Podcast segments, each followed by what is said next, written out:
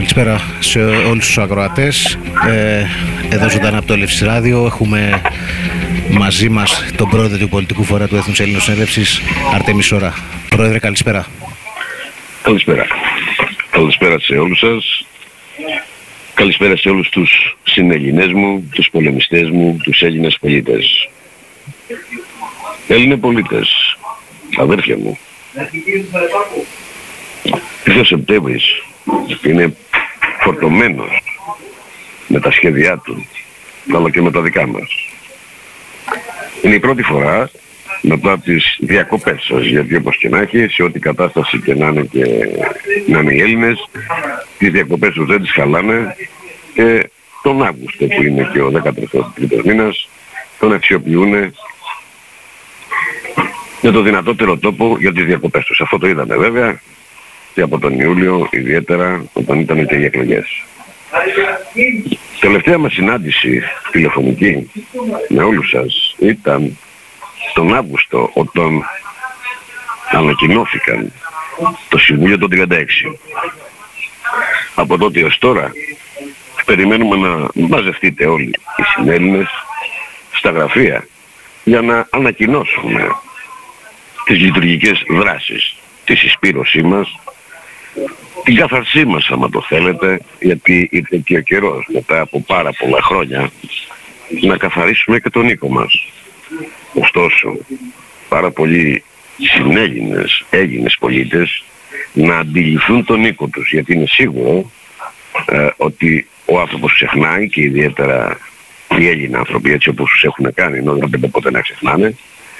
Άλλωστε αν έχετε δει και στον όρκο έχω βάλει ότι μία φορά το χρόνο επειδή οι άνθρωποι ξεχνούν θα πρέπει να κάνουν ενθύμηση του όρκου. Και το πρόβλημα είναι ότι κανένα σας δεν έχετε μπει σε όλες σας τις ενθυμίσεις. Προσπαθείτε κάποιοι να μπείτε. Σίγουρα έχετε μπει είναι μια μεγάλη, ένα μεγάλος αριθμός Ελλήνων πολιτών και συνελλήνων. Όμως δεν έχετε μπει σε όλες. Καλά, μερικοί δεν έχουν μπει καθόλου. Αυτό πρέπει να συμβεί, να θυμηθούμε από την αρχή που ανοίξαμε τον πολιτικό φορέα, αλλά και από την αρχή που έχω έρθει για όλη αυτή την τεράστια δράση και το έργο της απελευθέρωσης. Πολλοί έχετε ξεχάσει και οι νεότεροι, άμα το θέλετε, δεν έχουν ενημερωθεί από τους παλαιότερους.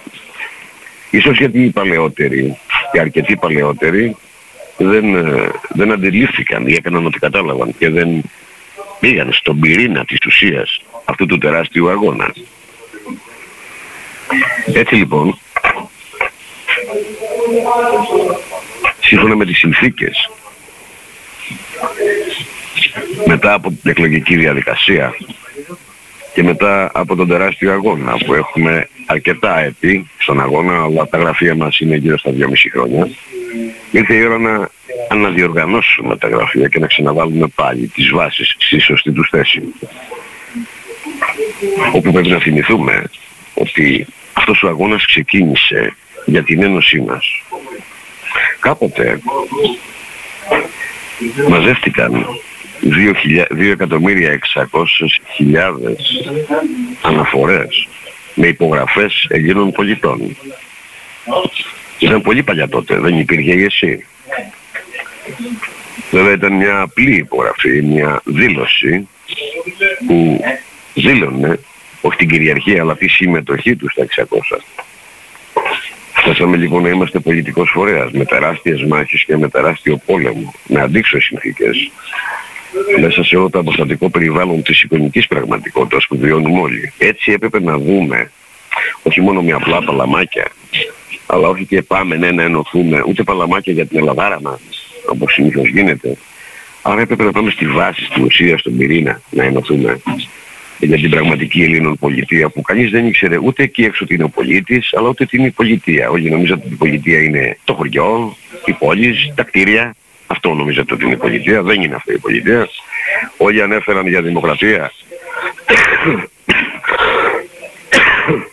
Τελικά μια σαλιασμένη λέξη με, τερά, με πολύ αίμα και με σκλάβωση. Αλλά δεν ξέρατε τι λέτε, άρα μπήκαμε στη διαδικασία να δούμε τη δημοκρατία συστήθηκαν και συσπηρώθηκαν πάρα πολλά πράγματα με πολέμο, με απειλές, με απειλές κατά της ζωής μου με δύο δολοφονικές απόπειρες και άλλους που δεν τις ξέρετε και με συμβόλαια, να μας έχουν σπάσει 200 τόσα γραφεία στην αρχή μας πάγανε και λίγα, να μας κυνηγούν όλοι, λες και λέγαμε κάνα ψεύδος, να λες, με, να λες όλες τις αποδεδειγμένες αλήθειες και να σε πολεμούν όλοι καλά οι απέναντι, καλά οι εχθροί σου, μα ήδη οι συνέλληνες, μα ήδη οι άνθρωποι, μα ήδη οι πολίτες.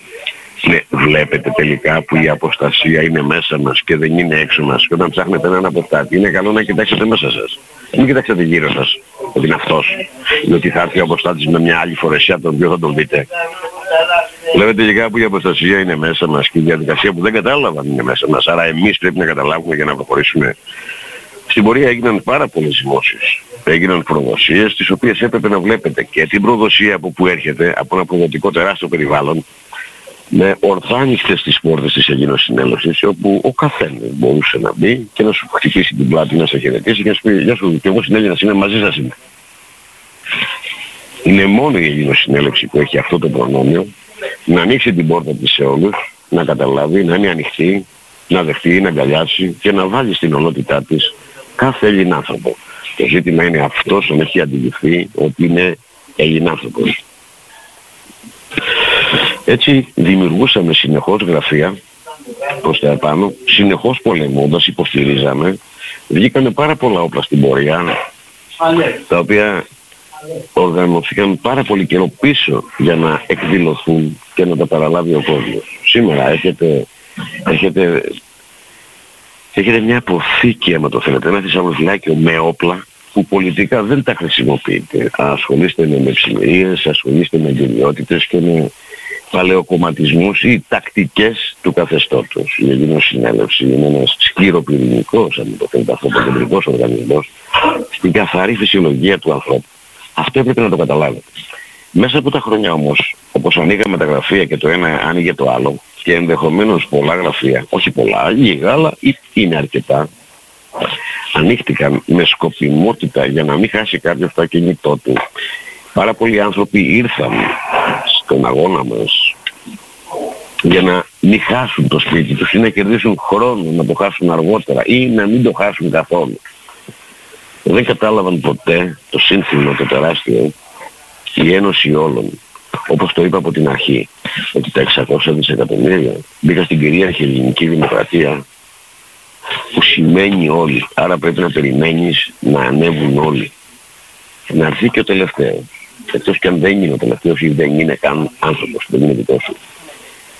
Αυτό το μήνυμα ήταν από την αρχή. Στην πορεία δεν είχαμε από την αρχή το εξώδικο. Αν θυμάστε κάποιοι, το εξώδικο. Εν τω μεταξύ η λέξη εξώδικο αυτή τη στιγμή σταματάει να υπάρχει από καμία λεκτική κανενός δικού μου συνέλληνα. Οι συνέλληνες δεν θα ξαναπείτε τη λέξη εξώδικο. Η λέξη εξώδικο αυτή τη στιγμή είναι τιμωρημένη έτσι όπως την έχετε φέρει ή έτσι όπως την έχουν κάνει άμα το θέλετε. Είναι δυνατόν να λέτε αυτό το τεράστιο έγγραφο το οποίο είναι υπογραφή. Διαβάστε οποιοδήποτε έγγραφο που στέλνουμε στους Δήμους, στην εφορία, στα ταμεία, στις τράπεζες, δεν γράφει απάνω τη λέξη εξώδικο. Γιατί ρε διάολοι εσείς τι λέτε, το λέτε εξώδικο; Αυτό είναι ένα τεράστιο έγγραφο και είναι η αποδοχή που αποδέχεσαι με υπογραφή σου ότι είσαι Έλληνα αυτόχθονη ηθαγενής και ξεκινάει το έγγραφο επάνω με διαδικασία να ξεχρεωθεί πρώτα η χώρα σου. Άρα αυτό είναι το συλλογικό. Και έπειτα να ξεχρεώσεις στο προσωπικό σου αφημί οτιδήποτε. Είναι δυνατόν να είσαι μέσα στα γραφεία να δημιουργείς το, να δημιουργείς το έγγραφο και επειδή πρέπει να το στείλεις με πιστοποίηση υπογραφής. Η πιστοποίηση της υπογραφής γίνεται με δικαστικό επιμελητή στην Ελλάδα. Δεν γίνεται άλλο. Στην Αμερική δηλαδή αν θες να πιστοποιήσεις ένα έγγραφο δεν το πας με εξώδικο. Το πας με την DBS, το πας με τη μεταφορική, υπογράφει ότι το παρέλαβε και αυτό ισχύει ότι έχει λάβει γνώση. Σήμερα για να λάβει γνώση ο Υπουργός Οικονομικών κάνεις εξώδικο. Ωραία, πήγαινε το μόνος σου να πάρεις πρωτόκολλο. Άρα γίνεται να μου λες εξώδικο και να νομίζετε, να νομίζετε ότι αυτό το εξώδικο είναι και δίκη, είναι και απόφαση μαζί. Είναι δυνατόν να πας να ξεχρεώνεις το σπίτι σου, αλλά δεν έχεις έρθει για τον οίκο σου, δεν έχεις καταλάβει ότι είσαι μέλος. Δεν καταλάβες ποτέ τι είναι το μέλος. Είναι δεδομένο ότι δεν έχεις καταλάβει τι είναι το μέλλον. Είναι δεδομένο και πρέπει να καταλάβετε όλοι ότι είστε πρώτα μέλη άξια και μετά έχετε αξιωματικές θέσεις. Γίνεσαι πρόεδρος, γίνεσαι σύμβουλος, γίνεσαι ταμείας, γίνεσαι γενικός γραμματέας, παίρνεις θέση σε περιφέρεια ή οποιαδήποτε διορισμό χρειάζεσαι για τον οργανισμό σου. Μα όλα είστε μέλη. Κάποια μέλη έχουν χαθεί και δεν ξέρουν τι είναι. Τώρα λοιπόν πρέπει να ξαναπάμε στην αναδιοργάνωση. Γιατί σίγουρα χάσαμε την αρχή. Και είναι δεδομένο ότι πρέπει να το κάνουμε για να συνεχίσουμε για τις δικές μας μέρες, στις δικές μας εκλογές, στη δικιά μας Ελλήνων πολιτεία. Για τη δική μας ιστορία που τη γράφουμε με πραγματικά γράμματα. Σε μια τεράστια σελίδα όπου μόνο η Ελλήνος συνέλευση και ο Αρτέμις Ώρας και οι συνέλληνες του έχουν μια τεράστια ιστορία. Ακόμα και η ιστορία που σε βρίζουν γύρω στα 17.000 βίντεο και τόσες χιλιάδες site είναι μια ιστορία αυτά που εσύ λες με χιλιάδες εκπομπές που έχουν γίνει με τεράστιες αλήθειες και με ένα γνωσιακό 100.000 σελίδων είναι μόνο στην Ελλήνο συνέλευση. Πολιτικό καθαρά, μητρό, έχει μόνο η Ελλήνο συνέλευση. Φτάσανε να βάλουν την αλήθεια στη φυλακή και να δημιουργήσουν ψεύτικες κατηγορίες με κλιματική οργάνωση στον πολιτικό φορέα της Ελλήνος συνέλευσης για τις πολιτικές του θέσεις και για τις αλήθειες που εκπέμπει. Άρα ο μοναδικός πολιτικός φορέας με τεράστια ιστορία πολιτικής στη χώρα σου είσαι εσύ. Εδώ ο Κυριάκος Μητσοτάκης είπε ότι ήταν δύο μηνών δύο μηνών ήταν επαναστάτης. Μόνο και μόνο για να έχει μια γεύση της επανάστασης. Κάτι να έχει το μητρό του, ότι είναι ενεργό. Εσείς είστε μόνο ενέργεια και, ενεργή, και, και μια ενεργειακή πολιτική την οποία κάποιοι εκεί έξω, μικροί, φεδροί, λιψοβάρεις, ακόμα και αλαφοίσκιοι, δεν το αντιλαμβάνονται τα βλαμμένα. Δεν πειράζει, είναι, είναι ακόμα κινησμένα.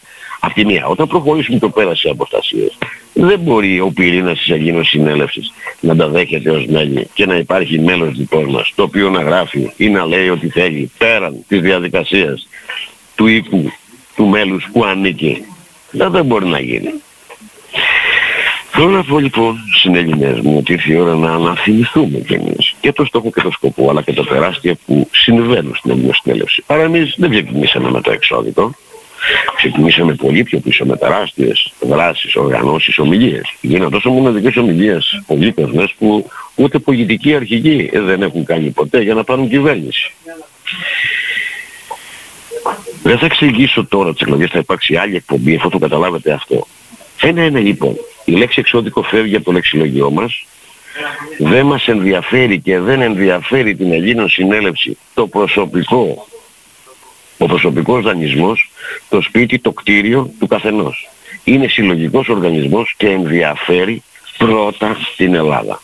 Πρέπει να καταλάβετε όλοι ότι ήρθα για όλη την Ελλάδα. Δεν ήρθα να εξυπηρετήσω μερικούς ανθρώπους. Δεν ήρθαν να νομίσουν οι άλλοι ότι επειδή φωνάζετε σε 5, 10, 20, 200, 400 γραφεία είστε έτοιμοι για εθνοσυνέλευση. Ακούστηκαν πολλές γελίες φωνές και έγιναν, έπεσαν και λόγια τα οποία ε, αντιλαμβάνεσαι από αυτά ότι οι άνθρωποι εκεί έξω δεν έχουν καταλάβει. Ίσως κατάλαβαν ότι αν φωνάξουν 10 άτομα σε γραφείο θα κάνουν εθνοσυνέλευση. Δεν καταλαβαίνεις ανθρωπέ μου ότι η εθνοσυνέλευση συμβαίνει με το 51 και άλλο του πραγματικού ποσοστού και του ψεύτικου που έχουν, διαδημο... έχουν δώσει παντού και δημιουργούν εκλογές τα τελευταία 30 χρόνια με τα ίδια νούμερα. Δεν καταλαβαίνεις η σημαίνει η αδερφέ μου εθνοσυνέλευση. Δεν αντιλαμβάνεσαι ότι η εθνοσυνέλευση έχει κάλπη. Γιατί καλείσαι να ψηφίσεις με το όνομά σου πια. Αλλά σε μια κάλπη, δηλαδή σε ένα κάλπη, όχι σε κάλπη αυτή, ψηφίζεις αλλά πας σε εκλογική διαδικασία. Άρα έχει εκλογική διαδικασία η εθνοσυνέλευση. Δεν λες εσύ ρε βλαμμένο θα συνέλευση. Και αυτό γίνεται. Δεν ξέρω λοιπόν τι αντιλήψεις υπάρχουν εκεί έξω και δεν τους αφήνουν να ονειωθούν τους ανθρώπους και δει τους δικούς μου, αν θεωρείτε δικού μου, γιατί όλοι δικοί μου είστε. Μέχρι να πάρετε μια θέση απέναντι από μένα. Άρα λοιπόν υπήρχαν πολλές φωνές, υπήρχαν και πολλά μυαλά, τα οποία δεν είχαν καταλάβει. Νόμιζαν ότι η Εθνοσυνέλευση είναι χαχαχά, παίρνουν πέντε σημαίες, Ωραία, είμαστε δυνατοί, είμαστε 40, 50, 100, 200, 300 και κάνουμε συνέλευση. Δεν γίνεται πουλάκι μου. Δεν γίνεται λεβέντι μου, το έχουμε πει. Άρα θα πρέπει να πας σε εκλογική διαδικασία πάνω από το 51. Και όταν έχεις μια δύναμη 51, 50, 60% του ελληνικού πληθυσμού, σωστά. και υπάρχει μια πραγματική οργανωμένη διαδικασία με όλα τα κλιμάκια της, τότε μπορείς να εκτελέσεις μια συνέλευση που εδώ θα σε πολεμήσει το καθεστώς, εγώ δεν είπα θα πας να την κάνεις και να μαζευτείτε όλοι θα πρέπει να υπάρχουν τα στοιχεία εκείνα και οι ασφαλιστικές δικλείδες για να μην γίνει οποιαδήποτε ζημιά. Για το καθεστώς είναι έτοιμο. Από το να σε σκοτώσει, από το να σε αναπηλάξει, από το να σε γιώσει, να σε πατήσει, να σε αφανίσει. Άρα υπάρχουν και δικλείδες που πρέπει να προσέχουμε και είμαστε υπεύθυνοι άμα το θέλετε. Και για το ελληνικό σύνολό μας γιατί είμαστε το ίδιο. Και έφτασε η ώρα να καταλάβετε. Και η ελευθερία ποια είναι, αλλά και τι σημαίνει να είσαι σύνολο. Γιατί μόνο αυτό είσαι. Αν αποκοπείς από το σύνολό σου, δεν υπάρχεις. Αυτά υπογεγραμμένα, σφραγισμένα, με την ολότητα της αποδεικτικής διεργασίας. Άρα,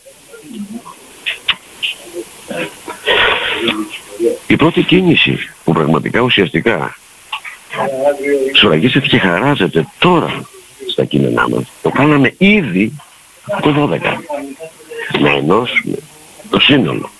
Και κάθε φορά που το σύνολο ενωνόταν ή προσπαθούσε να ενωθεί, συνεχώς είχες προδοσίες.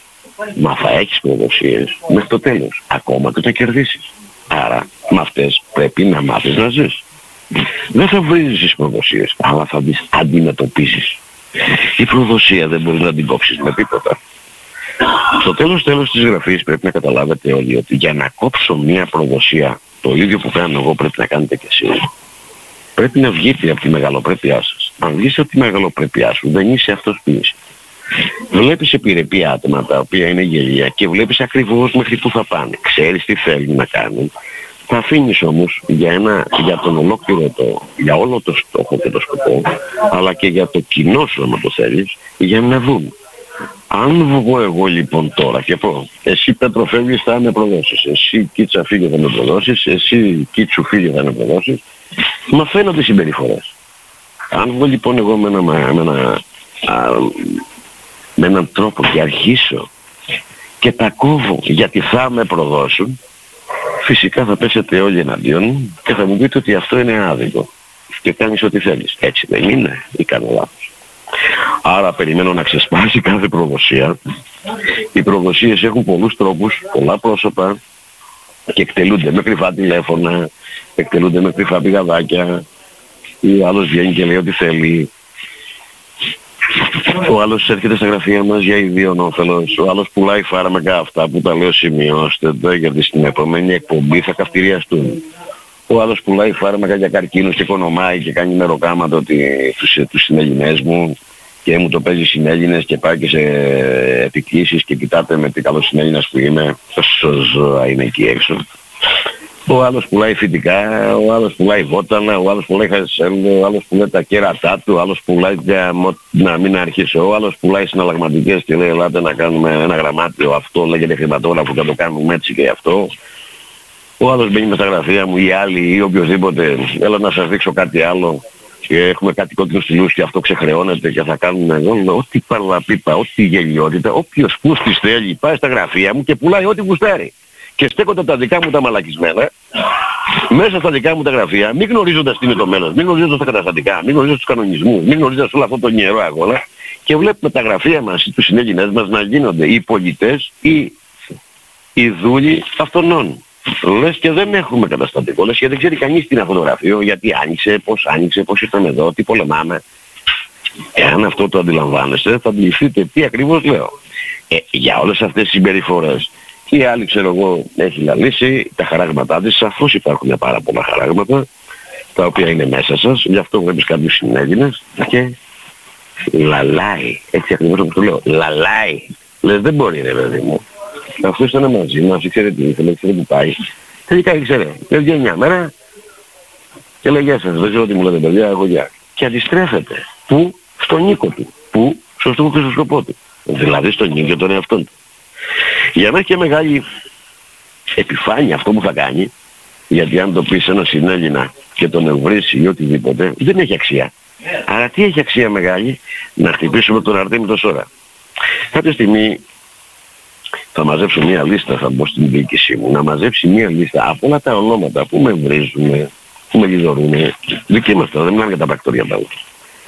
Και θα τους κάνω την εξής ερώτηση. Ελάτε όλοι μαζί με παιδί μου να μου πείτε τι έχετε, τι έχετε με μένα, τι σας έχω κάνει, τι είναι αυτό που σας στέρισα και τι είναι αυτό που σας οδήγησε να στραφείτε χωρίς να σας έχω κάνει κάτι, ιδιαίτερα και τώρα που είμαι στη φυλακή γιατί αν θα ήμουν έξω, ε, θα ήθελα να μου πούνε μερικές κυρίες που λένε τις πίπες τους, να μου έξω δηλαδή και να έλεγε τις βλακίες σου κυρία Μαντάλη, κυρία άλλη ή οποιαδήποτε άλλη, η οποία έφαγε και ήπια μαζί μας ή μαζί μου.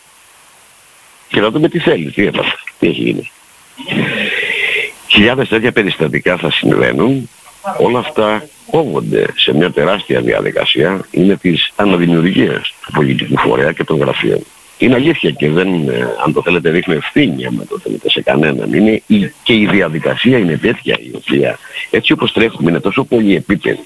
Γιατί πρέπει να ανοίγεις τα γραφεία, πρέπει να τα συστροτεύεις, πρέπει να τα, ε, ε, να τα κατασκευάζεις, πρέπει να τα σηκώνεις, να στείλεις στα συμβουλιά τους, να πολεμάς, να κάνεις δράσεις, να κάνεις πολιτικές συζητήσεις, να προστατεύεσαι από τα χτυπήματα του καθεστώτος, με χιλιάδες διαόλους που έρχονται και εισέρχονται στα γραφεία, μπαίνουν, φεύγουν. Είδαμε γραφείο το οποίο έστελνε email σε όλα τα γραφεία μας και έλεγε ότι τα καταστατικά δεν είναι καλά. Είδαμε μια τεράστια πολυεπίπεδη προδοσία σε όλο μας το φάσμα, αλλά αυτό σας έχει κάνει δυνατότερους, σας έχει κάνει εξυπνότερους, πιο διαρωτικούς. Σας έχει σφυριλαπτήσει τόσο καλά που δεν υπάρχει άλλος, άμα το θέλετε, πολιτικός, πολίτης, έτσι όπως δομήστε, να έχει τη γνώση σας. Άρα αυτή τη γνώση δεν την αντιστρέφεις. Και δεν κάθεσαι να πουλάς με ψημυρία και να συμφωνείς με την γελιότητα. Είναι για να τη δεις, είναι για να δοκιμαστείς, είναι για να κάνετε τους άθλους σας. Είδαμε λοιπόν την προηγούμενη προδοσία από λεχάρια, από λεπρούς που ήταν δίπλα μας, που έγιναν γουρούνια, άμα το θέλετε, ενώ τρώγανε και πίνανε μαζί μας. Και εδώ υπάρχει μια τεράστια άνεση στην γελιότητα της προδοσίας τους που εμένα πραγματικά με ξεπερνάει. Δεν γίνεται να με αγκαλιάζεις. Πρόεδρε μου, Αρτέμι μου, εσύ που μας έδωσες όλα και έτσι είναι. Εγώ, εγώ αν δεν ήσουν εσύ δεν θα μπορούσα να μιλήσω, δεν θα ξαναμιλάω. Οι δικοί μου λέμε, οι προδότες τώρα, έτσι. Τα παιδιά που πρόδωσαν. Όλα. Που στάθηκαν και μίλησαν στο όνομά μου. Μίλησαν στο τεράστιο σχέδιο, στον πλούτο, σε μια απελευθέρωση, με μια βάση δεδομένων πολύ συγκεκριμένη για να που θα πολεμηθεί από τον πλανήτη έως το τέλος της, γιατί αυτή είναι η αλήθεια. Και ο μεγάλος ο αγώνας, αν το θέλετε, το μένος της αποστασίας είναι να μην αντιληφθείς, να μην καταλάβεις και να είσαι σε οποιοδήποτε χρέος. Δεν έχει σημασία με ποιον τρόπο, με οτιδήποτε. Άρα είδαμε να καταστρατηγείται τέτοιες καταπτώσεις μέσα στην Ελλήνο συνέλευση και να λένε τα καταστατικά δεν είναι καλά. Τι έχουνε ρε μπάσταρδο, δεν είναι καλά. Τι έχουνε, χαλάσανε. Τι έχουνε ρε μπάσταρδο που δεν μπορείς να γράψεις ούτε γράμμα στην κομμενά σου. Τι έχουνε ρε μπάσταρδο να πούμε τα καταστατικά και δεν είναι καλά. Τι έχουν. Ο πολιτικός φορέας δεν είναι καλός, έπεσε. Έτσι δεν λέγανε. Ας παρακαλώ όλοι οι νέοι και οι νεότεροι συνέλληνες ας κατανοήσουν την αγανάκτηση αλλά και που πρέπει να το πούμε αγανάκτηση για να φτάσουμε σε ένα πραγματικά οριακό σημείο να αντιληφθούν όλοι. Έτσι δεν λέγανε και άλλοι από πίσω πλανεμένοι, συνέγινε, δεν λένε ναι, ναι, δεν είναι καλά, να φτιάξουμε. Έτσι δεν ήταν. Άρα βγήκαμε από μια τεράστια μάχη που λέγανε όλα αυτά τα μπασταργόπουλα μαζί με τους δούλους και τους προδότες, τους καθεστωτικούς και όλους τους παπαγάλους γιατί τότε πέφτουν όλοι οι πράκτορες απάνω και λένε τα όσα λένε με αποτέλεσμα να θέλουν να διασπάσουν την ένωσή μας. Και δεν είναι καλά τα καταστατικά. Δεν έλεγε κανείς τι έχει, απλά δεν είναι καλά. Πώς είναι δυνατόν ρε συνεγινά μου να έχεις μια εξίσωση, να την έχεις κάνει 20 φορές, να έχεις βγάλει το ίδιο αποτέλεσμα, να ξέρεις το αποτέλεσμα και να έρχεται ένας άλλος μπάσταρδος, ένα γελίο υποκείμενο και να σου λέει ε, τελικά το αποτέλεσμα που το έχεις βγάλει 20 δεν είναι 20. Ωραία του λες. Πόσο είναι; Δεν ξέρω αλλά 20 δεν είναι και να τον πιστεύεις. Και σου έχω μάθει να μην πιστεύεις. Μα το έχεις κάνει μόνος σου, Λεβέντη μου. Κοπέλα μου στην Ελληνίδα μου. Το έχεις κάνει. Είναι αποτέλεσμα 20 πάει. Είναι αυτό. Είναι δείγμα το 20. Άρα έρχεται ένας και σου λέει τελικά δεν είναι 20. Ε, βγάλτε μου ρε κεράτα. Πόσο είναι. Δεν ξέρω 20 δεν είναι πάντως. Και πας μαζί του και τους είπε δεν είναι 20. Μα είναι δυνατόν. Υπήρχαν άνθρωποι και προδότες εκεί έξω που λέγανε όσο ώρας δεν είναι φυλακή. Πού είναι ρε μπάστα δύο ώρας; Έχουν έρθει 50 άνθρωποι και με έχουν δει. Όποιος θέλει κάνει αίτηση και με βλέπει. Θα τον δεχτώ. Γιατί υπάρχει και άνθρωπος ο οποίος τα ωράρια μου είναι τέτοια που δεν μπορώ να τον δεχτώ και μετά δεν ξανακάνει αίτηση. Πού είναι ρε ο Σόρας, βγάζω τη φυλακή της Αρκούδας για ποιο λόγο; Γιατί δεν θα κανένα ναι. Γιατί σου έφερα το 600. Ή γιατί υπάρχουν δύο δικαστικές αποφάσεις; Ούτε αυτό το κατάλαβες. και την νίκη δεν την κατάλαβες. Σου χτίζω και όλο το πολιτικό υπόβαθρο και το μητρό για να έχεις πολιτικό κύρος και να έχεις διαφορά τεράστια από τους άλλους από όλα αυτά τα ανύπαρτα κομματίδια και ψευτοειδεολογίες και κάθεσαι και όλη την γελιότητα του κάθε ξεφτύλα που δεν μπορεί όχι μόνο να τα αποδείξει αλλά ότι να σου πει και δεν στέκεται καν μπροστά σου γιατί έχω πει ότι κάθε αποστάτης είναι ανόητος και ηλίθιος και βεβαίως το υπογράφω στα όλα μου τα κείμενα και το αποδεικνύω και θα το αποδείξω και πιο πέρα. Άρα λοιπόν βγήκαμε από τεράστιες προδοσίες και από τεράστιες φλάνες που οι συνέλληνες τους έβλεπες να ήταν επιρρεπείς. Ναι, λέει δεν είναι καλά τα καταστατικά, δεν είναι. Ο πολιτικός φορέας δεν είναι καλός, δεν είναι καλός. Είδατε που ήρθε ο καιρός. Να πάμε και σε εκλογές να δούμε αν είναι καλά τα καταστατικά. Γιατί βάσει των καταστατικών όλων όταν κάναμε το συνέδριο και την, ε, και την εφοσυνέλευσή μας, τη συνέλευσή μας, ο Άριος Πάγος έκανε δυόμισι μήνες να σε εγκρίνει. Γιατί να κάνει δυόμισι μήνες. Φανταστείτε. Όλοι προσπαθούν να γκρεμίσουν αυτό το τεράστιο. Να μην πάρει οντότητα. Άρα λοιπόν η νίκη είναι. Να πιστοποιηθείς Λεβέντη μου. Γίνεται μεγάλος αγώνας. Για να περάσω αυτή τη διακήρυξη και αυτό το καταστατικό στον πολιτικό φορέα. Ναι, εγώ ξέρω. Το ότι είναι έτοιμο δεν σημαίνει ότι αυτό πήγαμε, το φουρνίσαμε, το ψήσαμε και το φάγαμε. Αυτό είναι νίκη και είναι νίκη για όλους. Ήταν νίκη Λεβέντη μου να καταφέρω να πείσω και να οργανώσω να σου βάλω τα λεφτά στη Μόντρια Μπάνκα ομόλογα. Δεν ήταν εύκολο Λεβέντη μου γιατί είναι παγκόσμιο το, το σύστημα. Και εγώ ήρθα απ' έξω, δεν ήρθα από την Ελλάδα, ούτε από την Κολοπετινίτσα να σου πω για χαρά, εδώ είμαι, την Πάτρα 600. Πάλεψα με ένα τεράστιο κτίνος για να σου βάλω τα 600. Αλλιώς δεν τα παίρνανε, δεν τα βάζανε.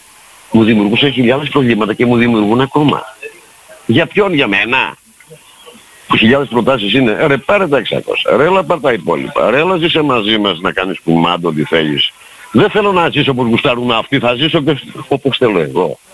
Στην πραγματική βάση της φυσιολογίας μου. Στο όμαθα. Γι' αυτό παλεύω. Και παλεύω να στο περάσω. Στο ίδιο σου το είναι. Και δεν γίνεται να γυρίζεις ρε ζω και να γυρίζεις και να λες όλα αυτά που λες και να κάνεις αυτά που κάνεις. Δεν ξέρω τι παραπάνω θέλεις. Και βγαίνεις και γιδωρείς και βρίζεις την Ελληνική συνέλευση του Αρτέμις ώρα. Δεν έχεις κάτι άλλο να κάνεις ρε πουλάκι. Και άμα δεν σου αρέσει το κάτω κάτω της γραφής εδώ μέσα. Τι έγινε πιο πέρα και άνοιξε κάτι άλλο. Και κόμματα υπάρχουν. Και αυτοές υπάρχουν. Και εκκλησίες υπάρχουν. Ενορίες υπάρχουν. Έχεις το διάλο τράβα που θέλεις. Εδώ μέσα τι θέλεις. Εδώ μέσα υποτίθεται κατάλαβες. Έχεις καταλάβει όλα εκεί έξω. Σε έχουν δυναστεύσει όλα εκεί έξω. Σε έχουν πουλήσει, σε έχουν δάρει, σε δολοφονούν και θα σε δολοφονούν συνεχώς. Έχεις καταλάβει και ήρθες να ενωθούμε όλοι μαζί άνθρωποι. Ε, δεν καταλαβαίνω σε ποια ένωση είσαι αδερφέ. Και δεν καταλαβαίνετε τι στο διάλογο θέλεις. Και μέχρι πού θα το πας δηλαδή. Δεν σ' αρέσει κάτι εδώ. Όμορφα φύγε, γιατί βγαίνεις και βρίζεις. Ένας απλό μέλος και κάθος και βρίζεις εμένα ρε μέλος και δεν τιμάς και δεν σέβεσαι τον αγώνα χιλιάδων συνεγίνων, το δικό μου άμα το θέλεις, ο οποίος είναι για όλο τον πλανήτη και για όλο το ανθρώπινο γένος. Και όλα τα γραπτά μας τα πάντα είναι για την πραγματική δημιουργία μας και φυσιολογία μας. Ούτε αυτό το κατάλαβες. Αλλά τελικά είσαι μέλος και θες να σου απαντήσουμε και είσαι ερωτήσεις ρε μπάσταρδε εκεί έξω. Που είναι όλα γραμμένα, καταγεγραμμένα και δεν βλέπεις τίποτα. Και φυσικά όταν μιλάω άσχημα και αγανακτισμένα δεν μιλάω ποτέ για τους συνεγινές μου. Μιλάω για τα άλλα τα πλανεμένα. Άρα λοιπόν μπήκαμε σε μια διαδικασία του εξώδικου και δεν κατάλαβε κανένας ότι το εξώδικο, το εξώδικο που το λέτε εξώδικο σταματάμε να το λέμε εξώδικο. Είναι εντολή αποπληρωμής με υπογραφή του κάθε αυτόχθονα έγινα ηθαγενή. Κάτσανε λοιπόν άνθρωποι, ανοίξανε γραφεία με πέντε άτομα με έξι για να κοιτώσουν τα κινητό τους. Και σήμερα αυτά τα ανώμαλα, ανόητα πλασματάκια έρχονται να μας λένε ότι τα γραφεία κλείνουν. Δεν κλείνει ρε βλαμμένο. Μας εκμεταλλεύτηκες. Εμείς, επειδή πραγματικά η πόρτα μας είναι για όλους τους Έλληνες, ανοίξαμε τον οργανισμό και είπαμε εσύ ορφανού παράδειγμα, ή εσύ κάτι. Θα τα πούμε αυτά βέβαια, σας έχω τώρα για και το κτίριό σου αντί να τα πάρουν στα τρία χρόνια, στο πήρανε τώρα. Και στο πήρανε από δικιά σου ευθύνη γιατί δεν εκτέλεσες τις ημερομηνίες. Είμαι εγώ υπεύθυνος για τις ημερομηνίες του καθενός. Ο πολιτικός φορέας θα είναι υπεύθυνος για τις ημερομηνίες ή για την νομική στήριξη της υπόθεσής σου. Μαζί τα πήραμε τα δανεικά ρευλαμένο. Και μετά βγαίνεις και να λες ότι σε ευθύνεται η Ελληνική συνέλευση. Αν ήμουν έξω θα σε μαστίγωνα ηλίθιο ζώο που κάθεσαι και παίζεις με τα μυαλά των συνελλήνων μου. Δεν έκανες τις νομικές κινήσεις που πρέπει. Εσύ είσαι υπεύθυνος ρε. Ο καθένας είναι υπεύθυνος για τον εαυτό του. Και όλοι μαζί για το σύνολό μας. Στο κάτω κάτω να καταλάβετε και πρέπει να το εμπεδώσετε όλοι. Στα σπίτια μας, η περιουσία σας και όλα και τα πάντα μας είναι πάνω στην Ελλάδα. Εάν δεν πάρουμε την Ελλάδα δεν θα κάνεις ποτέ τίποτα. Ακόμα και να σε ξεχρέωνα, όλα να στα πλήρωνα, την επόμενη μέρα στη Βουλή θα είσατε άλλοι τρεις νόμοι που θα στα παίρνανε πάλι. Άρα δεν τελειώνει ποτέ αυτός ο ατέρμονος κύκλος. Αυτό που πρέπει να καταλάβεις από την αρχή, που από την αρχή το έχω θέσει και το έχω κλειδώσει είναι, παιδιά, πάμε για να πάρουμε την Ελλάδα μας. Και ό,τι άλλο εκεί μέσα είναι δικό σας, είναι δικό σας, δεν φεύγει. Δεν το καταλάβες αυτό, οπότε μπήκες μέσα στα γραφεία. Δεν έχεις φέρει ένα μέλος. Και τώρα θα σε ρωτήσω, όλα αυτά τα ζόμπι που φωνάζουν και γράφουν και λιδωρούν και κάνουν όλη αυτή την αρνητική πολιτική ως μέλη κιόλας. Πόσα μέλη έχεις φέρει αδερφέ; Εσύ που χρωστάς το εργοστάσιο και που σου ανοίξαμε και οργανισμό και λες εσύ ορφανού παράδειγμα, λέω το ορφανού σαν δείγμα. Υπάρχουν κι άλλα. Τα οποία εμείς δεν τα λογίζουμε ως γραφεία. Εμείς τα λογίζουμε ως σε εξυπηρετήσαμε. Γιατί οφείλαμε να το κάνουμε. Για να αγωνιστείς. Έφερες άλλους 200 που χρωστάνε να ξεχρεώσουν για να στηρίξεις την υπογραφή σου. Έφερες. Δεν έφερες. Εσύ που ήρθες για το σπίτι σου το έκανες και έφυγες. Ε, μπράβο. Δεν έφερες άλλους 20, 30, 40 να στηρίξουν την υπογραφή σου και αυτοί να κάνουν το ίδιο. Όχι. Όχι, βέβαια. Οπότε δεν σε νοιάζει τίποτα άλλο να ξεχρεώσεις το σπίτι. Οπότε εμείς είμαστε τίποτα σαν, κάτι σαν υπάλληλοι σου. Ή μήπως μας βλέπεις βλαμμένα ηλίθια που σκάσαμε από την Αμερική με μεγάλο κεφάλι και μεγάλη τσέπη να έρθεις εσύ να πάρεις λεφτά. Πώς το αντιλαμβάνεσαι; Γι' αυτό λοιπόν το εξώδικο τελειώνει σαν έννοια. Είναι εντολή αποπληρωμής και δέχεσαι με υπογραφή σου τον παγκόσμιο πλούτο σου για το ξεχρέωμα της χώρας σου, για την απελευθέρωσή σου. Και αυτό πρέπει να γίνει από όλους τους Έλληνες ανθρώπους. Και θα έπρεπε τώρα να έχουμε 2,5-3 εκατομμύρια εξώδικα. Αλλά πέσατε με τα μούτρα με το σπίτι σας και εφόσον εσείς κάνετε το εξώδικο, μπαίνατε στα γραφεία μέσα, δεν θέλατε τίποτα άλλο, α, και κάνε έναν άλλο, μην το στραβώσετε πουθενά και φέρτε κανένα εξώδικο και μιλήσετε, δίθεν κάνατε πολιτική και κάτσαμε όλοι και πήραμε την Ελλάδα. Για να μην χάσεις το σπίτι σου. Βλέπεις τελικά όταν μπαίνεις στο ατομικό σου κομμάτι και δεν βλέπεις το συλλογικό σου. Έχεις χαθεί και δεν πρόκειται ποτέ να πας στην ενωσή σου. Οπότε εκεί μπαίνεις σε μια διαδικασία εσωστρέφειας. Και κάθεσαι γύρω γύρω στα γραφεία και αυτό κάνανε όλοι αυτοί. Καθώς ήταν στα γραφεία και λέγανε πούνε πω πω και τι θα κάνουμε και να το δούμε νομικά και τι θα κάνουμε. Δεν μπορούμε εδώ μου να παλέψουμε εμείς με μια δικαιοσύνη που είναι δικιά της. Τι να παλέψεις. Και εγώ φυλακή είμαι. Θα παλέψεις με μια δικαιοσύνη που κάνει ό,τι γουστάρει και είναι δική του. Δεν πρέπει να πάρεις τη δικαιοσύνη στα χέρια σου για να είναι δικιά σου. Δεν πρέπει να πάρεις τη χώρα σου. Δεν το καταλαβαίνεις. Θυμάμαι παλιά πολλούς συνέλληνες που λέγανε ένας εισαγγελέας, να πάμε στον εισαγγελέα, να κάνεις τι αγόρι μου στον εισαγγελέα. Έφτασε η ώρα να καταλάβετε λοιπόν όλοι ότι οι εισαγγελίες είναι δικοί τους. Και όλοι οι εισαγγελίες, δικαστές, συμβουλία τα πάντα, είναι όλοι δικαστικοί. Και κάνει κουμάντο, είναι, είναι ο προϊστάμενος της αστυνομίας. Ό,τι γουστάρουν οι δικαστικοί και οι εισαγγελίες κάνουν στην αστυνομία. Και ό,τι λένε οι μπάτσοι το πιστεύουν οι δικαστικοί και κάνουν ό,τι γουστάρουν. Άρα λοιπόν στημένο το παιχνίδι. Τέλος. Πού θα πας εσύ; Θα πας εσύ στη δικαιοσύνη. Ποια δικαιοσύνη; Νιώθεις. Έλα στις δικές μου δίκες θα δεις τι γίνεται. Ε, κάνεις 7 ενστάσεις και του λες βάσει του νόμου αυτού δεν μπορείτε να δικάσετε αυτό γιατί το λένε εμείς θα λέει νομοθεσία και σου λένε ναι στα παλιά μας τα παπούτσια εμείς θα δικάσουμε. Έλα στις δικές μου δίκες έλα να δεις. Οπότε τώρα τρέχουμε από δικαστήριο στο δικαστήριο που πρέπει να πάνε και βεβαίως, αλλά η μάχη πρέπει να ανεβαίνει συλλογικά και να έρχεται σε μια αντιστάθμιση με τα δικαστηριά σας τα προσωπικά. Όταν λοιπόν η ολότητα έχει πέσει και έχετε καθίσει όλοι στην ατο, στον ατομισμό σας, δεν υπάρχει τίποτα. Έχετε χάσει το παιχνίδι, το παιχνίδι είναι χαμένο. Άρα το παιχνίδι δεν μπήκε από την αρχή έτσι. Το σχέδιο ήταν από την αρχή η ολική διαδικασία. Να πάρουμε την Ελλάδα, να ενωθούν οι Έλληνες. Όχι να ενωθείτε όσοι έχετε σπίτια που γνωστάτε και θα έρθετε στην Αθήνα να κάνετε εξώδικο. Όχι, κάνετε λάθος. Και το εξώδικο, όπως το λέτε, που απαγορεύεται να το ξαναπείτε και είναι εντολή αποπληρωμής, δεν γίνει από την αρχή, είναι τα τελευταία, τα τελευταία χρόνια. Δεν ξεκινήσαμε με αυτό. Ας το θυμηθούν κάποιοι. Βεβαίως να προστατευτεί η οικία σου, βεβαίως να σε προστατεύσουμε όσο δύναται, άρα φτάσαμε σε επίπεδο να δίνουμε δικηγόρους, ναι, πού θα πάνε στα δικαστήριά σας, θα είναι δικηγόροι της εσύ. Τι σημαίνει της εσύ, ένα δικηγόρος είναι. Λεφτά σου παίρνει και άμα τον πληρώνει δεν πάει πουθενά και άμα πάει μια φορά δεν ξαναπάει δεύτερη Και δικηγόρος είναι. Και είναι μια διαφορετική ειδικότητα. Άλλο δικηγόρος, άλλο συνέγγινας. Και τα μπερδεύεται. Συνέγγινας δικηγόρος δεν γίνεται. Μόλις θα μπείτε σε συναλλαγή μαζί του, είναι μια συναλλαγή. Άρα λοιπόν αυτό είναι ένα προσωπικό σε θέμα της συναλλαγής.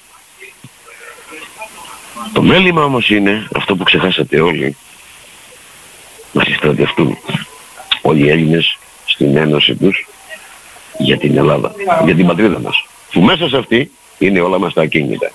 Αυτός ο ρόλος έχει φύγει και βεβαίως έχει πάρει και διαστάσεις τώρα, το, οπότε έχουν, έχει παρατήσει κάποιος τον αγώνα του, ασχολείται με την απόφαση, ασχολείται με κάποιον, ε, ασχολείται με εταιρείες πως θα γίνει, μπαίνει σε άλλα κόλπα, έχει φύγει από τον αγώνα, πάει ελληνοσυνέλευση, έχει την ελληνοσυνέλευση, είναι και μέλος, αλλά λέει και τη γελιότητά του. Αυτά σταματάνε διαπαντός. Σαφώς είδαμε λοιπόν ότι μέσα στη διαδικασία που έπρεπε να τρέξει και να οριμάσει ο καιρός, να, να οριμάσουν οι συνέλληνες, να οριμάσουν οι προδοσίες, να οριμάσει ο πυρήνας της Ελληνικής Συνέλευσης, να μετρηθείτε κιόλας γιατί κάποιοι στο Skype και σε γενικές που έκανα εκπομπές, πριν τις εκλογές άκουγα τις φωνές που λέγανε Πρόεδρε, Πρόεδρε, ναι, να ψηφιστεί από τη βάση ο βουλευτής. Τι να ψηφίσουμε ρε παιδιά, νομίζετε ότι έχουμε κάπου 8.000 υποψηφίους και θα ψηφίζαμε τους 440. Τι είδατε τελικά που δεν σε φτάνανε για να γεμίσεις το ψηφοδέλτιο, ε; Ή υπάρχουν και πράγματα που δεν μπορώ να τα πω στον αέρα. Τα λέμε σε συμβούλια για να οργανώσουμε ή για να κατανοήσουμε που αυτοί θα πρέπει να τα μεταφέρουν ή και το συνέλληνες λοιπόν το μέλος που θα μεταφέρει, που θα μεταφερθεί η πληροφορία θα πρέπει να είναι σοβαρό αυτό το μέλος. Άμα το μέλος δεν είναι σοβαρό και βγαίνει μετά στην κοινωνική δικτύωση και λέει τη βλακεία του, τη γελιότητά του, τι στο διάλογο μέλος είναι. Οπότε αν το μέλος ακούσει μέσα στην περιφέρεια και δεν κατανοήσει το ίδιο και βγαίνει να κάνει πλάκα γιατί δεν έχει να κάνει το βλαμμένο και δεν έχει εργασία οπότε επειδή πρέπει κάτι να γράψει, να γράψει αυτή τη γελιότητά του εκθέτει τον οργανισμό, εκθέτει την Ελληνική Συνέλευση, εκθέτει τον ύπο του το ίδιο. Άρα πρέπει να σοβαρεύει τα μέλη μας. Και πρέπει να δούμε ποιο μέλος δεν είναι σοβαρό, το οποίος είναι λίγο κλόουν. Ε, να το πάμε λίγο σαν μασκότ στην άκρη, όχι να το έχουμε μέσα μας. Φυσικά ο Γενικός Γραμματέας τώρα πριν μια άλλη τροπή που θα του πει τι πρέπει να κάνει με δύο φορές ε, να του επισημάνει πώς πρέπει να συναδευτεί ε, και στην τρίτη να το διώξουμε. Εκτός και αν δεν είναι μέλος καθόλου, οπότε τι τον θέλετε μέσα στα προφίλ σας. Σε καφίνε τον πράκτορα και σας έχει βάλει ψυχή. Έχει τα διέλα από εκεί, διώχτε. Ή μήπως θα τελειώσουν ποτέ όλα αυτά τα σκουπίδια. Άρα λοιπόν πρέπει να μπούμε σε μια τεράστια διαδικασία να καταλάβουμε ποιο είναι το μέλος, τι πρέπει να κάνει και βεβαίως πράγματα που θέλει να ρωτήσει να μπαίνει στη διαδικασία να ρωτάει τους μηχανισμούς του. Όχι να βγαίνει στο διαδίκτυο και να λέει είναι ερωτήματα. Ποιος θα μας απαντήσει, ποιος δεν βλέπει να θα σας απαντήσει στο facebook ηλίθιο παιδί. Τράβα στην περιφερειά σου. Ρώτησες. Στην κεντρική σου. Α, ναι, δεν υπήρχε μεγάλος μηχανισμός. Τώρα φτιάνουμε. Άρα λοιπόν υπάρχουν πολλές φωνές οι οποίες πρέπει να κοπούνε. Υπάρχουν πολλές γελιότητες που πρέπει να κοπούνε και αυτά τα λέω τώρα επιγραμματικά. Θα μπούμε στην ουσία και θα κοπούνε όλα και τα πάντα. Ή έχω ακούσει κι άλλη φωνή. Τι έγινε λέει ρε παιδιά με τον ΟΗΕ; Θα, θα, θα, θα πάμε σε κανέναν οργανισμό. Στείλαμε έγγραφα. Γιατί ρε παιδί μου; Γιατί παιδί μου φέρεσαι σαν τόσο ηλίθιο ζόμπι; Στα λέκανε, δεν θυμάμαι πόσες αναφορές, σε τρία μέρη. Δεν πήγαινε. Και στον ΟΗΕ και στην UNESCO και σε έναν άλλο οργανισμό. Αυτό δεν έπρεπε να κάνεις. Αυτό δεν έπρεπε να κάνεις. Ναι. Ε, έπρεπε να πάνε ένα εκατομμύριο. Σαν Έλληνες πολίτες έπρεπε, ιδιαίτερα για την Μακεδονία όταν το κάναμε, να πάνε ένα εκατομμύριο, δύο εκατομμύρια, τρία εκατομμύρια. Τι άλλο μπορούσες να κάνεις; Πολιτισμένο να στείλεις τις τρεις επιστολές σου. Θα τις στέλνουμε με το περιστέρι. Κάθεσε τώρα λοιπόν ο κάθε μπάσταρδος που σου λέει και έξω, γιατί δεν πας να ρωτήσεις τις αρχές σου, τους θεσμούς. Δεν έχεις θεσμικά όργανα και βγαίνει στο διαδίκτυο ρεμπλαμένο. Αλλά και τι φαντάζεσαι. Ακόμα και αν βλέπανε και δύο εκατομμύρια επιστολές των ανθρώπων. Είναι μια ευαισθητοποίηση της συνέχειας του σχεδίου και του έργου που έχεις. Δηλαδή με το που πήραν τις επιστολές τι έπρεπε να κάνουν ρε αδερφέ; Ε; Να σου παραδώσουν την Αμερική, τη Ρωσία, την Ελλάδα και λίγο την Τουρκία. Τι στο διάλογο περίμενες ε. Αυτό πρέπει να κάνεις. Τα οποία όλα αυτά είναι στη φαρέτρα σου βολές για αυτά που θα έρθουν.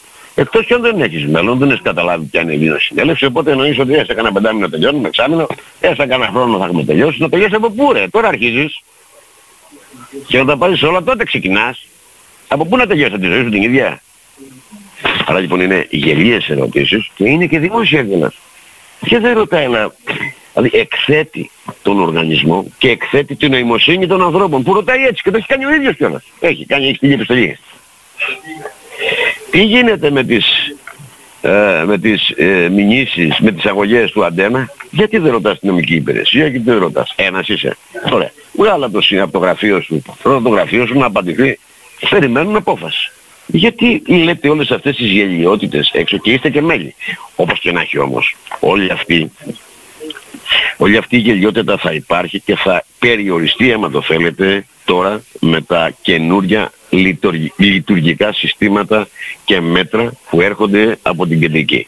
Οι οργανισμοί μας πρέπει να εμφανιστούν και πρέπει να δείξουν το μεγαλείο τους. Σαφώς υπάρχουν τεράστιοι πολεμιστές, υπάρχουν άνθρωποι με νόηση, υπάρχει ένα τεράστιο γνωσιακό, υπάρχουν πραγματικά ελάνιες πτυχές, οι οποίες πραγματικά θέλουν μια πολύ καθαρή απόλυτη οργάνωση, η οποία δεν έχει γίνει μέχρι τώρα για, χιλιάδες, για όλους αυτούς τους χιλιάδες δηλαδή που σας είπα. Δηλαδή υπήρχαν προδοσίες, μπήκαμε στη σύσταση του πολιτικού φορέα, απεδείχθηκαν ότι είναι καλά καταστατικά, ότι ο πολιτικός φορέας πάει σε εκλογές, αλλά δεν σας είδα όλα αυτά τα ζόμπι που κράζανε και φωνάζανε, ότι το καταστατικό δεν είναι καλά, ότι ο πολιτικός φορέας δεν πάει για εκλογές και όλα αυτά. Δεν γύρισαν μετά που πήγαμε σε εκλογές. Γιατί δεν γυρίσατε να γράψετε σε όλους αυτούς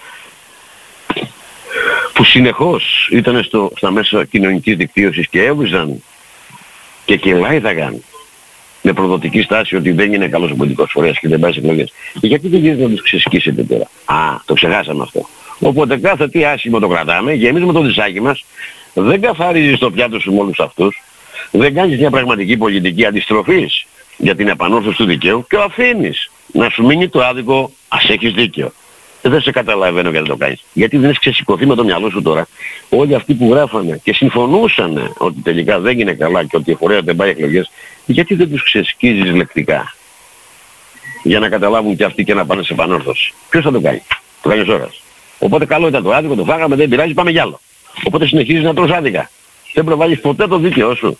Γιατί δεν κάνεις αυτό το δίκαιό σου έξω σε όλα αυτά τα μπάσταρδα που λέγανε όλες αυτές οι γελιότητες; Γιατί δεν το κάνεις; Δεν θέλεις. Δεν είναι δικό σου το δίκαιο αυτό. Και γιατί δεν προβάλλεις; Αλλά πρόβαλες όλο το άδικο που σου λέγανε. Τώρα γιατί δεν προβάλλεις αυτό το δίκαιο ρε συνέγινα. Να σε καταλάβω δηλαδή. Δεν πειράζει. Ας λέω εγώ τι πρέπει να γίνει και εσύ ας κάνεις αυτό που πρέπει. Και όσο κάνεις. Φτάνουμε λοιπόν σε μια τεράστια διαδικασία που έπρεπε να ξεκαθαρίσουν οι προδοσίες και φυσικά υπάρχουν και γελιότητες εκτός από προδοσίες, πραγματικά. Και εκεί είστε επιρρεπείς, οπότε τα γραφεία τώρα θα θωρακιστούν με τα λειτουργικά πρωτόκολλα, τα οποία πραγματικά τα φτιάνουμε εγώ προσωπικά με την κεντρική και τους συνέλληνες μας στη διοίκηση, τα φτιάνω δυόμισι μήνες. Δεν είναι εύκολο να γράψεις τα πρωτόκολλα της λειτουργίας των περιφερειών, των γραφείων και να δημιουργήσεις, αν το θέλεις, το 36 με ακριβές διαδικασίες που πρέπει. Τώρα λοιπόν είναι η διαδικασία αυτή. Είναι σε τρία μέρη. Για να κόψει κάθε γελιότητα, όχι από τους αποστάτες που έρχονται, αυτοί θα υπάρχουν πάντα. Και αυτή θα συμβαίνει πάντα. Εσείς θα πρέπει να δυναμώσετε, να κόβετε αυτές τις γελιότητες και να συστρατεύεστε γρήγορα.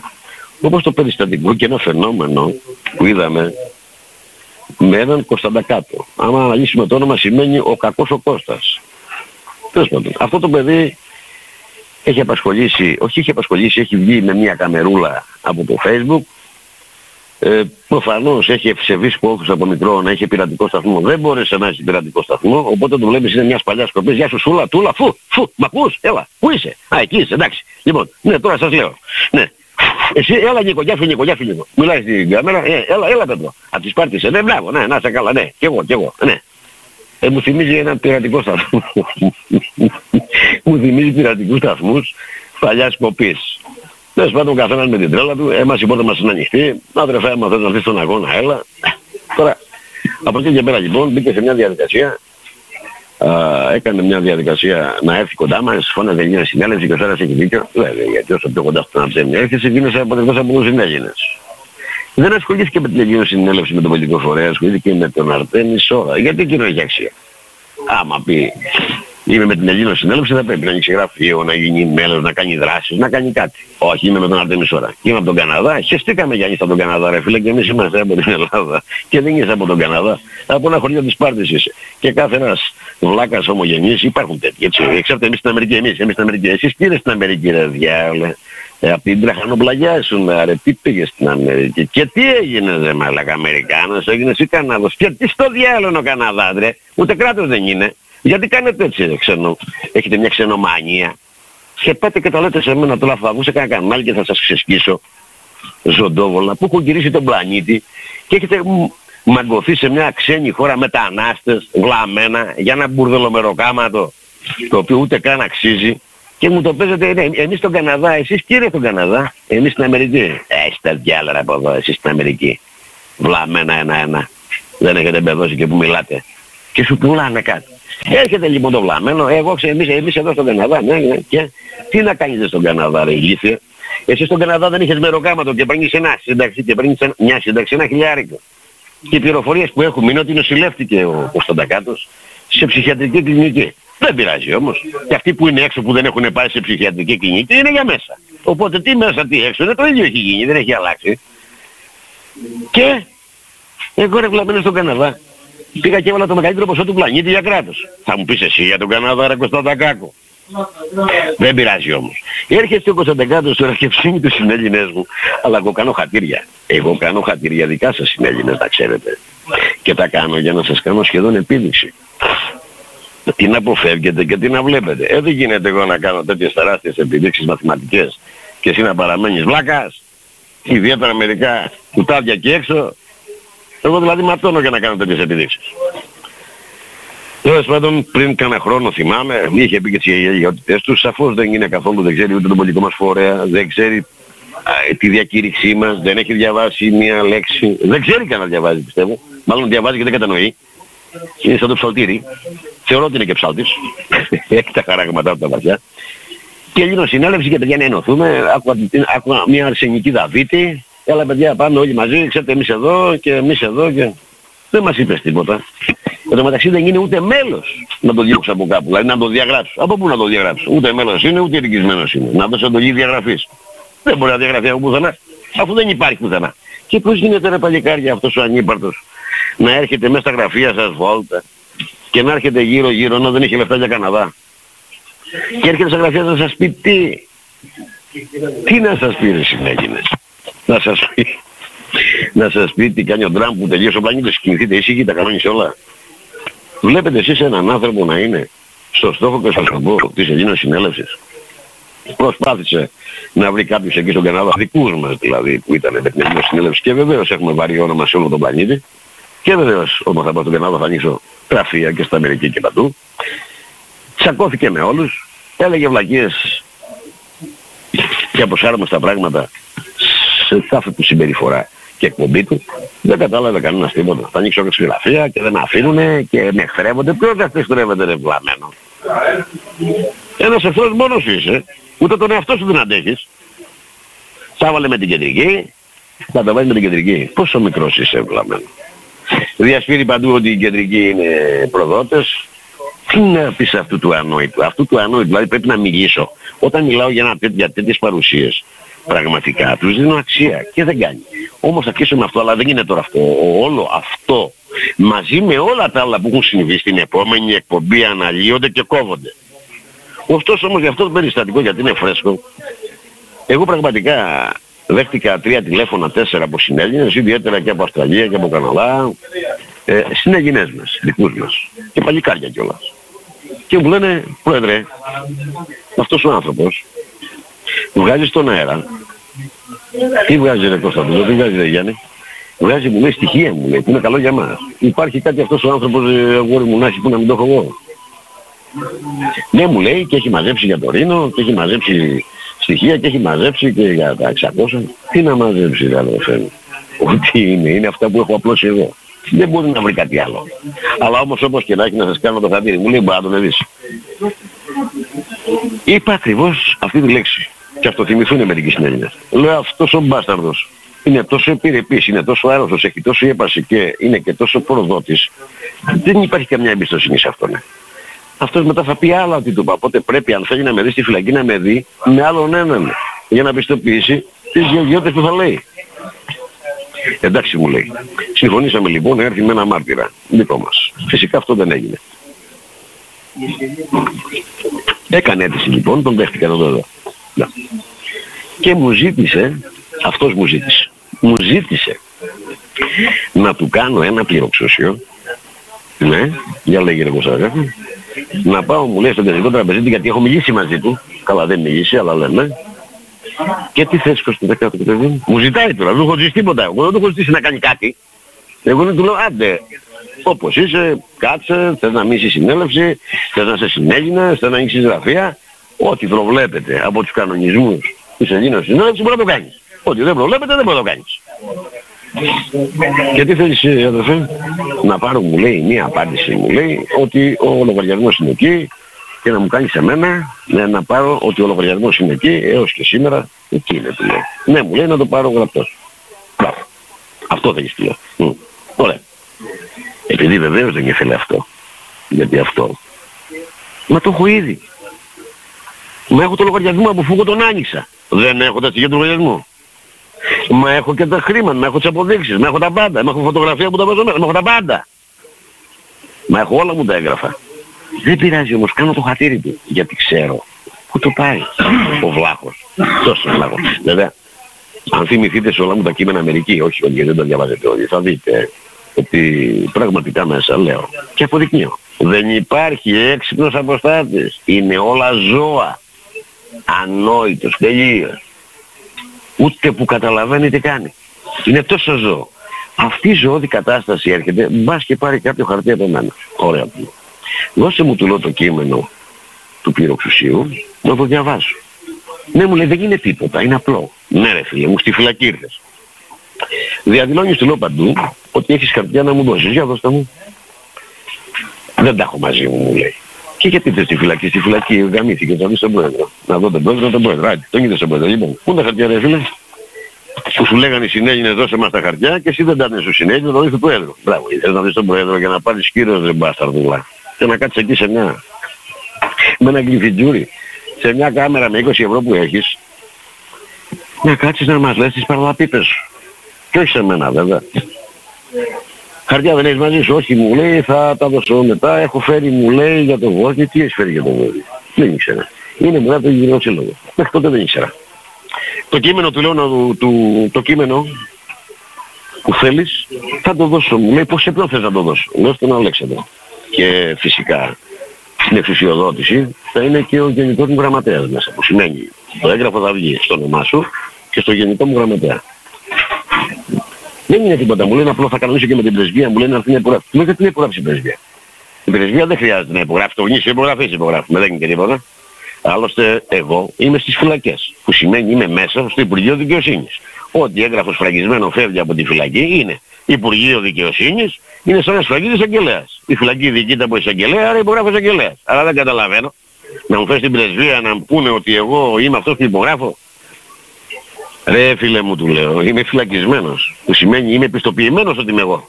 Δεν μπορεί κανείς άλλος από φυλακή σφραγίδα Αρτέμις ώρας να πούνε ότι δεν είναι ο Αρτέμις, που είμαι ήδη φυλακή. Άρα τι να την κάνω την πρεσβεία εδώ ρε φίλε; Όχι μου λέει επειδή είμαι Καναδός πολίτης και σαν Καναδός πολίτης έχει άλλος είναι Έλληνες. Ο Αλέξανδρος τι θα του πούνε. Να σου δίνω το έγγραφο αφού εγώ την εντολή από το λογαριασμό μου να φύγουν ενημερώσεις. Άρα είναι υποχρεωμένοι να σας δουν τις ενημερώσεις.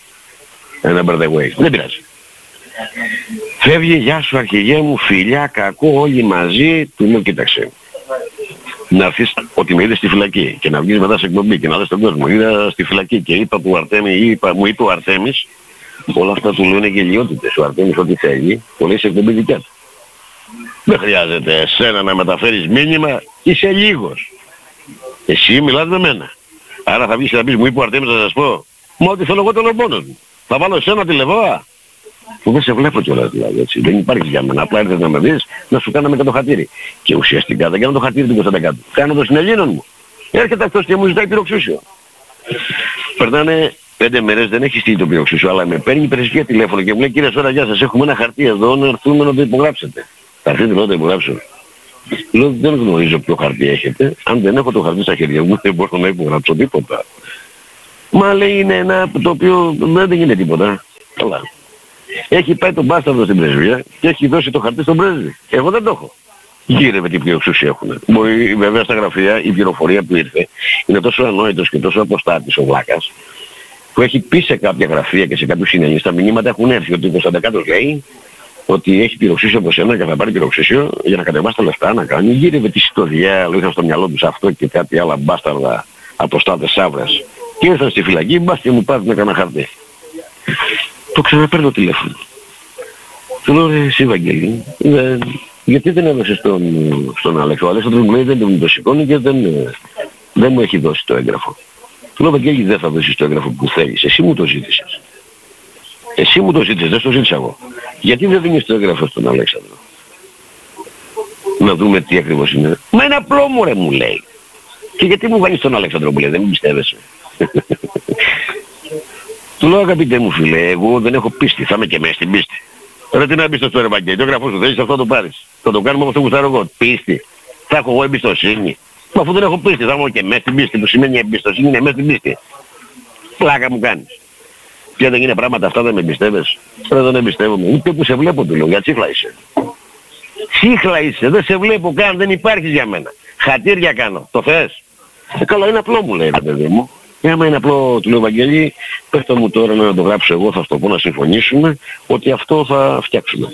Και αρχίζω και γράφω, γιατί αυτό δεν ξέρει να γράψει τίποτα. Δεν γράφει. Δεν ξέρω ποιος του γράφει.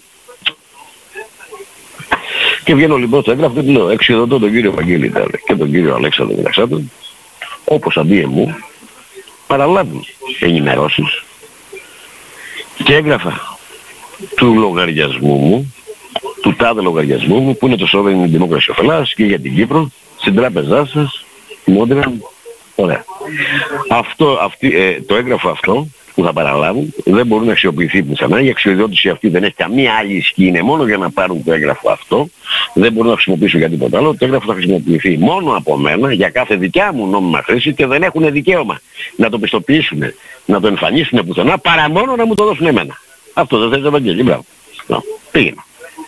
Φυσικά δεν υπάρχει κάτι να πάρω που δεν έχω, αλλά του το έδωσα. Αυτό θες Βαγγέλη, ωραία.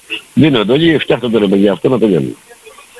Και φέρε μου το, την πρεσβεία να υπογράψει. Ε, όταν ο Βαγγέλης το άκουσε αυτό, που δεν τον ευόλευε, γύρευε τι άλλο έγγραφο μου ετοίμαζε να το υπογράψω γρήγορα για να του έχω εμπιστοσύνη του βλαμμένου του ηλίθιου, αλλά τέλος πάντων όλοι προσπαθούν. Ωραία μου λέει, την τρίτη μου λέει θα έρθει η πρεσβεία να το κάνουμε. Τη Δευτέρα βγάζει εκπομπές. Αυτά για να καταλάβετε την πάσα αλήθεια και όλη αυτή τη γελιότητα της αποστασίας η οποία έχει πολλά πρόσωπα αλλά και γελιότητα. Μου ζητάει να του κάνω πυροξούσιο. Δεν μου δίνει το κείμενο. Αναγκάζομαι να του πω αυτό θέλεις ναι. Και φυσικά που δεν του βγαίνουν τα κουκιά. Και δεν ξέρω τι άλλη τι άλλη σιωνόσπορη είναι από πίσω του και μασονόσπορη. Βλήκανε αυτό το βλαμμένο μπάσκετ στη φλακή για να πάρει πυροξούσιο από το σώρα Φυσικά δεν μπορεί να πάρει γιατί αυτό το πυροξούσιο είναι μόνο για να πάρει χαρτί. Δεν μπορεί να κάνει κάτι άλλο. Άντε, πάρει την ενημέρωσή μου. Φυσικά την ενημέρωση του λογαριασμού μου την είσαι εμένα. Την κρατάς εσύ, δεν την κάνεις. Να την βγάλεις στον αέρα το δικό μου το χαρτί. Δηλαδή θα βγάλουμε στον αέρα τους κωδικούς μας και τα πάντα. Γιατί όλα εδώ ρε βλάμενο. Για να κάνεις εσύ λεζάντα. Θα σου είπα, είναι ήθιοι, είναι χαζοί αποστάτες. Ε, αυτά τα παιδιά τώρα χρησιμοποιούν τώρα για αποστάτες. Να νικήσουν εμένα. Ε τώρα θα νικήσουν εσένα στην Έλληνα θα αγγίσει εμένα αυτό το λαμμένο ή κάθε ηλίθιο τέτοιο που ήρθε δίπλα μας, δεν τα είδατε πώς είναι. Εσένα κάτι σε νικάει. Αυτό το μόδι. Τι να το κάνεις, ούτε βραστό, να το βράσεις δηλαδή, δεν βράζεις, να το πετάξεις στο τέλος. Όπως και να έχει όμως, τέτοια περιστατικά θα έχουμε συνέχεια. Και αυτά τα περιστατικά θα πρέπει να κοπούμε. Αυτό πρέπει να λογίζεται ως δείγμα ή ως παράδειγμα, μα το θέλετε, για να βλέπετε τις αποστασίες. Να φεύγετε γρήγορα. Να το απομονώνετε. Και βάσεις δάσκη. Σας είπα δεν μπορούμε να το διώξουμε από κάπου γιατί δεν υπάρχει πουθενά. Αλλά τέτοιες, τέτοιες παρλαπίπες, τέτοιους γελίους, δεν τους θέλει γίνει συνέλευση. Όχι ούτε για μέλη. Ήταν θέμα χρόνου καταρχάς δεν ήθελα για πουθενά. Έκανα τελευταία χατήρια συνελίνου και εδώ θα ξανακάνω άλλα. Αυτό που σας λέω αυτό είναι. Δεν θέλεις, αν δεν φεύγει και μαζί του και είναι και μια μεγάλη ευκαιρία τώρα αυτό το περιστατικό με το νταμιτσανοκέφαλο να μας καθαρίσει και το σπίτι. Ε, ωραία. Εκεί που θα μας υποχρεώσει να διώξουμε και μερικούς, οι οποίοι όχι μόνο δεν εκπροσωπούν, αλλά πραγματικά με προσβάλλουν για να μιλάνε ακόμα και για να γίνουν συνέλευση με τον τρόπο που το λένε και με τον τρόπο που το κάνουν, ε, είναι ευκαιρία να τα πάρει μαζί του για να μην τα διώξουμε, να τα πάρει μαζί του και να φύγει. Έχει τέτοια έλογη μαζί να καθαρίσουμε το χώρο μας και ήρθε και η ώρα, αν το θέλετε, να καθαρίσουμε και το χώρο μας. Δηλαδή, να καθαρίσουμε για την συνέλευση, να νοικοκυρέψουμε το σπίτι μας για να περπατήσουμε στις μεγάλες διαδικασίες που έρχονται και είναι δικές μας από εδώ και πέρα, δεν είναι κανένας άλλος. Έχουμε φτάσει σε μέγιστο όμορφο βαθμό, η οποία η αναδιοργάνωση τώρα των γραφείων μας και η ανασύσταση, αν το θέλετε το άνθισμα, που έχουμε τον τρόπο, έχουμε τη μέθοδο, έχουμε τα πάντα, όπως θα τρέξει η τεχνική διαδικασία των λειτουργικών καταστατικών αλλά και των πρωτοκόλων ε, λειτουργίας των οργανισμών θα έρθουν στο αποτέλεσμα. Έχουμε ήδη υποψηφίους, τους οποίους ξεκινάμε σεμινάρια αφού βάλουμε τα πρωτόκολλα. Αλλά λοιπόν θέλω να κάνετε το εξής όλοι. Συστρατεύεστε όλοι τα πρωτόκολλα είναι σε τρία σημεία και για αυτά θα μιλήσουμε. Ε, ε, μετά τα πρωτόκολλα θα ξανακάνω εγώ εκπομπή και θα αναλύσω τα πάντα. Μετά την εκπομπή θα κάνουμε webinar με όλα τα γραφεία, με όλα τα μέλη, με όλες τις περιφέρειες και θα μπουν από εδώ και πέρα πολύ συγκεκριμένες δομές στο οργανισμό μας, στην στρατηγική μας, στην πορεία μας. Γιατί γράφουμε μια μεγάλη ιστορία και τώρα θα τη γράψουμε Υπάρχει αποστατική δομή η οποία είναι η ιστορία μας, η οποία αυτή μας κυνηγάει και είναι μια δικιά μας ιστορία, αλλά υπάρχει η πραγματική ιστορία που τη γράφουμε εμείς, είναι όλα γραμμένα. Υπάρχει ένα τεράστιο γνωσιακό επίπεδο το οποίο πρέπει να σοβαρέψουν όλοι οι συνέγινες, να σοβαρέψουν όλοι οι άνθρωποι, ξέρουν που θα έρχονται, ξέρουν που είναι, θα καταλάβουν ότι το γραφείο είναι το σπίτι τους γιατί είναι οργανισμός και είναι ο οίκος ο δικός τους και δεν είναι το γραφείο τους τώρα. Είναι η Ένωση ουσιαστικά, αν θέλετε να μάθετε, είναι ένα δείγμα ισοπολιτείας στα γραφεία, διότι τα γραφεία είναι αυτόνομα ως πολιτείες τοπικές. Στη Μεγάλη Ελλήνων πολιτεία είναι δηλαδή ένα, αν το θέλετε, όλα αυτά που γράφω ουσιαστικά, αν μπορείτε να τα διαβάσετε, θα καταλάβετε ότι είναι όλο αυτό που φτιάχνουμε. Έχει τεράστια σχέση αυτό που δημιουργώ, αυτό που χαράζεται, αυτό που εκτελείται και αυτό που μορφοποιείται με αυτό που γράφεται. Και αυτό που γράφω αυτό είναι δεν είμαι κάτι λιγότερο και περισσότερο από αυτό που είμαι. Ήδη τελείωσε ένα τεράστιο κείμενο η ελευθερία, που δεν είναι ελευθερία, είναι η ελευθερία είναι στο κείμενο της ισοπολιτείας και της ισοδυναμίας. Ε, βέβαια, η πολιτεία που έχετε γραφτεί και ήδη έχει ανέβει είναι και πρέπει να είναι μέσα στα γραφεία μαζί με το αξιακό σύστημα. Θυμάμαι παλαιότερος όταν είχα βγάλει τις αξίες εδώ και 5-6 χρόνια. Μετά από δύο χρόνια μιλήσαμε για αξίες. Καλά και στην πορεία έλεγε ο καθένας δεν έχει αξίες. Αυτός δεν έχει αξία, έχει φύγει από τις αξίες. Τελικά δεν καταλάβατε τι είναι αξίες, είτε η ανάλυση του αξιακού και οι δύο νόμοι να καταλάβετε τι είναι αξίες. Έτσι τώρα εκεί έξω δεν μπορεί να πει κάποιος, ε, έχει φύγει αυτός από τις αξίες, δεν έχει αξίες. Κανείς δεν έχει αξίες. Πρέπει να μπούμε στις αξίες. Άρα υπάρχει μια τεράστια δυναμική να μπούμε στις αξίες. Σε ένα τεράστιο αγώνα να μπούμε εμείς στις αξίες. Που αυτό δεν έχει συμβεί. Άρα δεν μπορεί κάποιος εκεί έξω να λέει εσύ έξι εγώ δεν έχω είτε να χρησιμοποιείς μία από αυτή σύμφωνα με το αξιακό και την ανάλυση του γιατί όλες είναι μία, σε μια ολότητα. Όπως και να έχει είναι τεράστια θέματα που θα πρέπει να αντιληφθείτε και θα πρέπει να συστρατευτούν όλοι οι μηχανισμοί μας ώστε. Τα πρωτόκολλα λοιπόν τώρα χωρίζονται σε τρία. Το πρώτο πρωτόκολλο είναι το Συμβούλιο των 36 το οποίο έχει ανακοινωθεί ήδη και θα ξανανακοινωθεί για να συνδεθεί με τα άλλα δύο. Το επόμενο πρωτόκολλο είναι των περιφερειών. Οι περιφέρειες λοιπόν αυτή τη στιγμή μπαίνουν σε μια λειτουργική δυναμική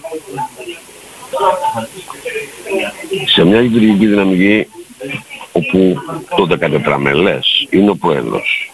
Κανένας μέχρι τώρα δεν έχει ορίσει τι κάνει ο πρόεδρος του οργανισμού. Σήμερα και από αύριο, που θα, από αύριο για να ξέρετε, όλα τα πρωτόκολλα θα είναι στα χέρια όλων των περιφερειών, όλων των διοικητικών συμβουλίων όλων των οργανισμών. Υποχρεούστε όλοι να το διαβάσετε, υποχρεούστε να τα κατανοήσετε, ενδεχομένως θα φωνάξετε και τα μέλη σας γιατί εντός μια εβδομάδα από την ώρα που θα παραλάβετε τα πρωτόκολλα θα πρέπει να τα μελετήσετε, να τα κατανοήσετε και να μας στείλουν όλοι οι οργανισμοί, τα γραφεία Γίνω Συνέλευσης αλλά και οι περιφερειές ε, αναφορά αιτιολογημένη συμφωνίας, που σημαίνει συμφωνούν, αλλά ναι, αιτιολογήστε γιατί συμφωνείτε. Και αν υφίσταται οποιοδήποτε συμπληρωματικό άθρο, που θέλουν να προβάλλουν ότι μπορούν να μας προτείνουν. Να μας προτείνουν ότι ε, μπορούμε να βάλουμε και αυτό για να θωρακίσει και να κλειδώσει καλύτερα όλος ο μηχανισμός της Ελλήνων Συνέλευσης. Μπορούν να το κάνουν λοιπόν, άρα για να κάνουν κάτι τέτοιο πρέπει να το μελετήσουν και να το διαβάσουν. Και φυσικά με όλα τους τα μέλη. Που μέλη είναι και ήδη και βέβαια θα πρέπει κάθε μέλος να είναι δυνάμει. Πώς έτσι τώρα. Άρα λοιπόν ο πρόεδρος, ο διευθύνος σύμβουλος, δεν ξέρει κανένας τι είναι ο διευθύνος σύμβουλος, Σήμερα, μέχρι σήμερα δεν ήξερε κανένας τι κάνει ο Γενικός Γραμματέας. Από αύριο θα καταλάβετε τι κάνει ο Γενικός Γραμματέας όπως θα διαβαθούν και θα πρέπει να γίνει και εκπομπές κατανόησης. Γιατί και το μέλος όλες αυτές τις ιδιότητες και άλλες χιλιάδων θέσεων πρέπει να τις κατανοήσει κάθε μέλος που θα πάρει. Που θα μπει στη διαδικασία. Βέβαια εσείς εννοείτε μέλη κάποιος που γράφετε. Δεν είναι έτσι, όλοι είστε μέλη. Πρώτα ήσασταν μέλη και μετά πήρατε θέσεις. Άρα το μέλος, το οποίο περιγράφεται στον τοπικό οργανισμό, τώρα θα καταλάβετε τι είναι το μέλος. Όλοι εκεί έξω δεν έχετε καταλάβει τι είναι το μέλος της Ελλήνων Συνέλευσης. Περιγράφεται και αναφέρεται σε ειδικό κεφάλαιο στους τοπικούς οργανισμούς, εκεί που αναφέρεται τι κάνει ο Πρόεδρος, ποιος είναι ο Πρόεδρος, τι αρμοδιότητες έχει, τι υποχρεώσεις, ο Διευθύνος Σύμβουλος του Ταμείας, ο Γενικός Γραμματέας, εκεί περιγράφεται και το μέλος.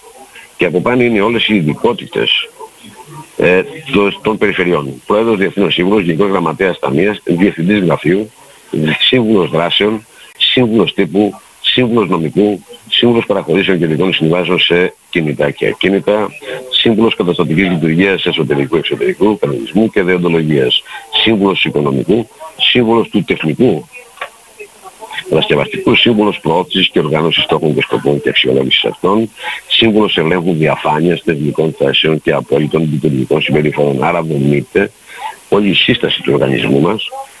Άρα δεν μπορεί κάποιο μέλος να κάνει ή να λέει ό,τι θέλει, να περιγράφει, να γράφει ή να εμπαίνει, άμα το θέλετε, σε οποιαδήποτε έκφραση και προβολή, ακόμα και εκπομπή, που θα μολύνει ή θα βλάψει τον οργανισμό, τον νίκο του και τον ίδιο.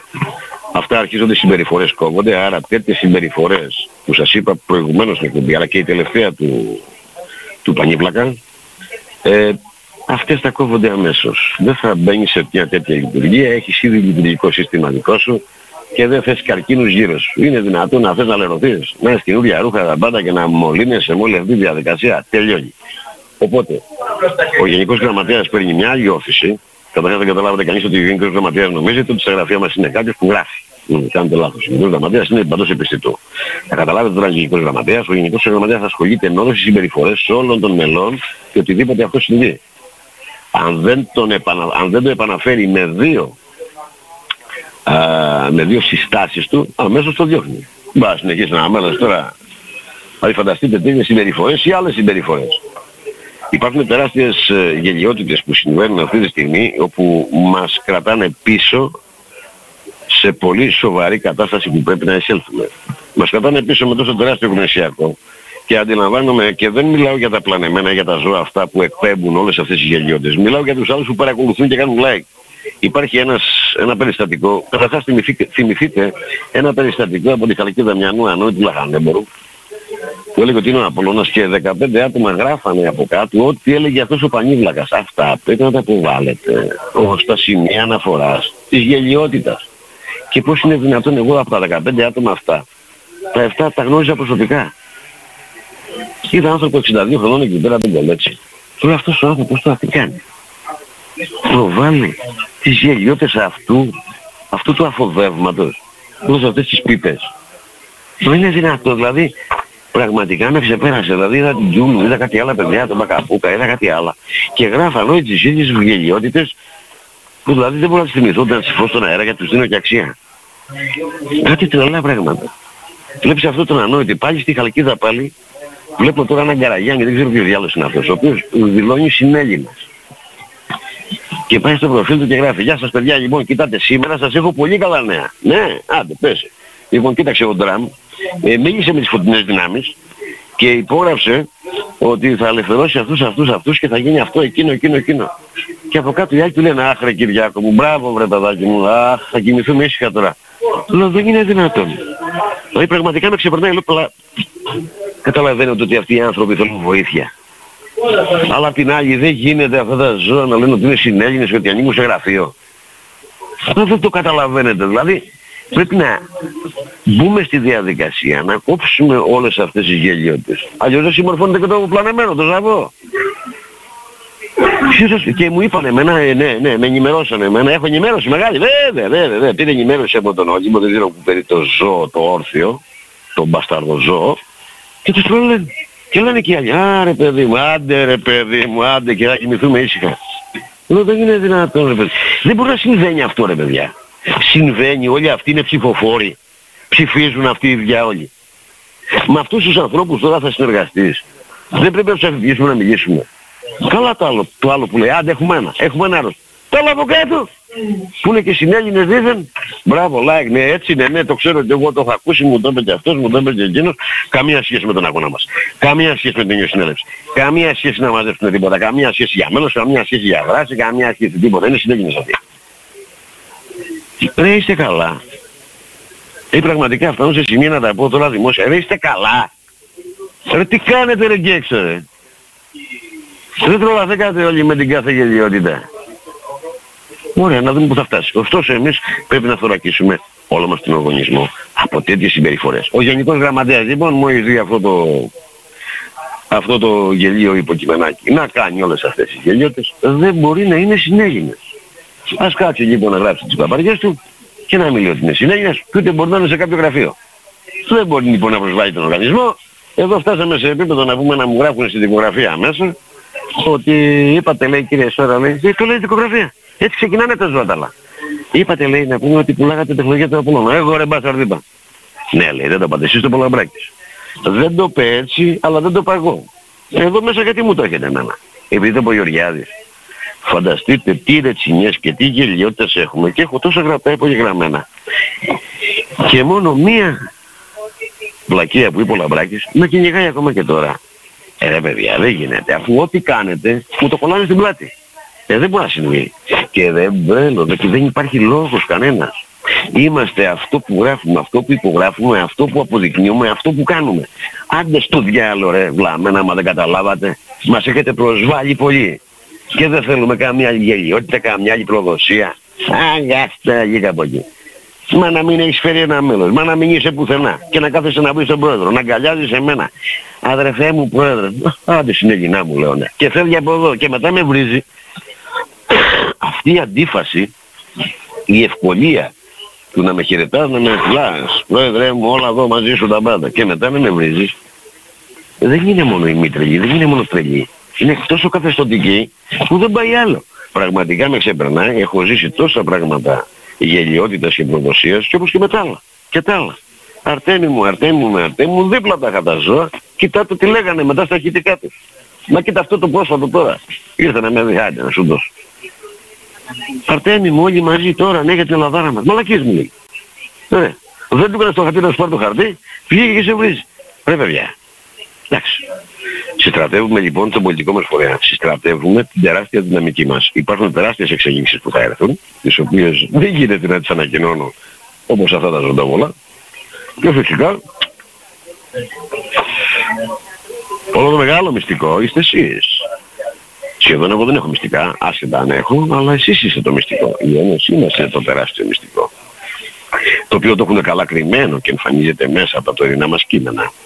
Άρα λοιπόν, οι γενικοί γραμματείες θα εκφωνήσουν όλα τα πρωτόκολλα. Όλα τα γραφεία τα παίρνετε αύριο και οι περιφέρειες. Είστε αναγκασμένοι να μπείτε να λειτουργήσετε και να πάρετε ε, απόφαση και να αναφέρετε στο Κεντρικό Συμβούλιο στο 36 συμφωνία ή συμπληρώματα, μα το θέλετε, ή τι θέλετε να προτείνετε, το οποίο είναι ανοιχτό για γύρω συνέλευση, προτείνετε οτιδήποτε άλλο ή άλλη στάση διαδρομής θωράκισης ακόμα και θέσεις άμα το θέλετε, που θα διευκολύνει το θωράκιση και την ασφάλιση του οργανισμού μας. Ανασυσπηρώνονται τα πάντα, βγαίνουν δράσεις πολύ συγκεκριμένες πώς θα γίνουν, έχουμε πολύ συγκεκριμένο μηχανισμό να εκτελέσουμε Φυσικά να συστήνεται το νομικό τμήμα, να συστήνεται το κατασκευαστικό, να συστήνεται όλη η δόμηση, το πώς το γραφείο αποκτάει μέλη. Μη σας ανησυχεί αυτό, θα σας πούμε ακριβώς τι θα κάνετε, δεν έχουμε πρόβλημα, υπάρχει πάρα πολλοί κόσμος, αρκεί μόνο να σου βαρέψετε.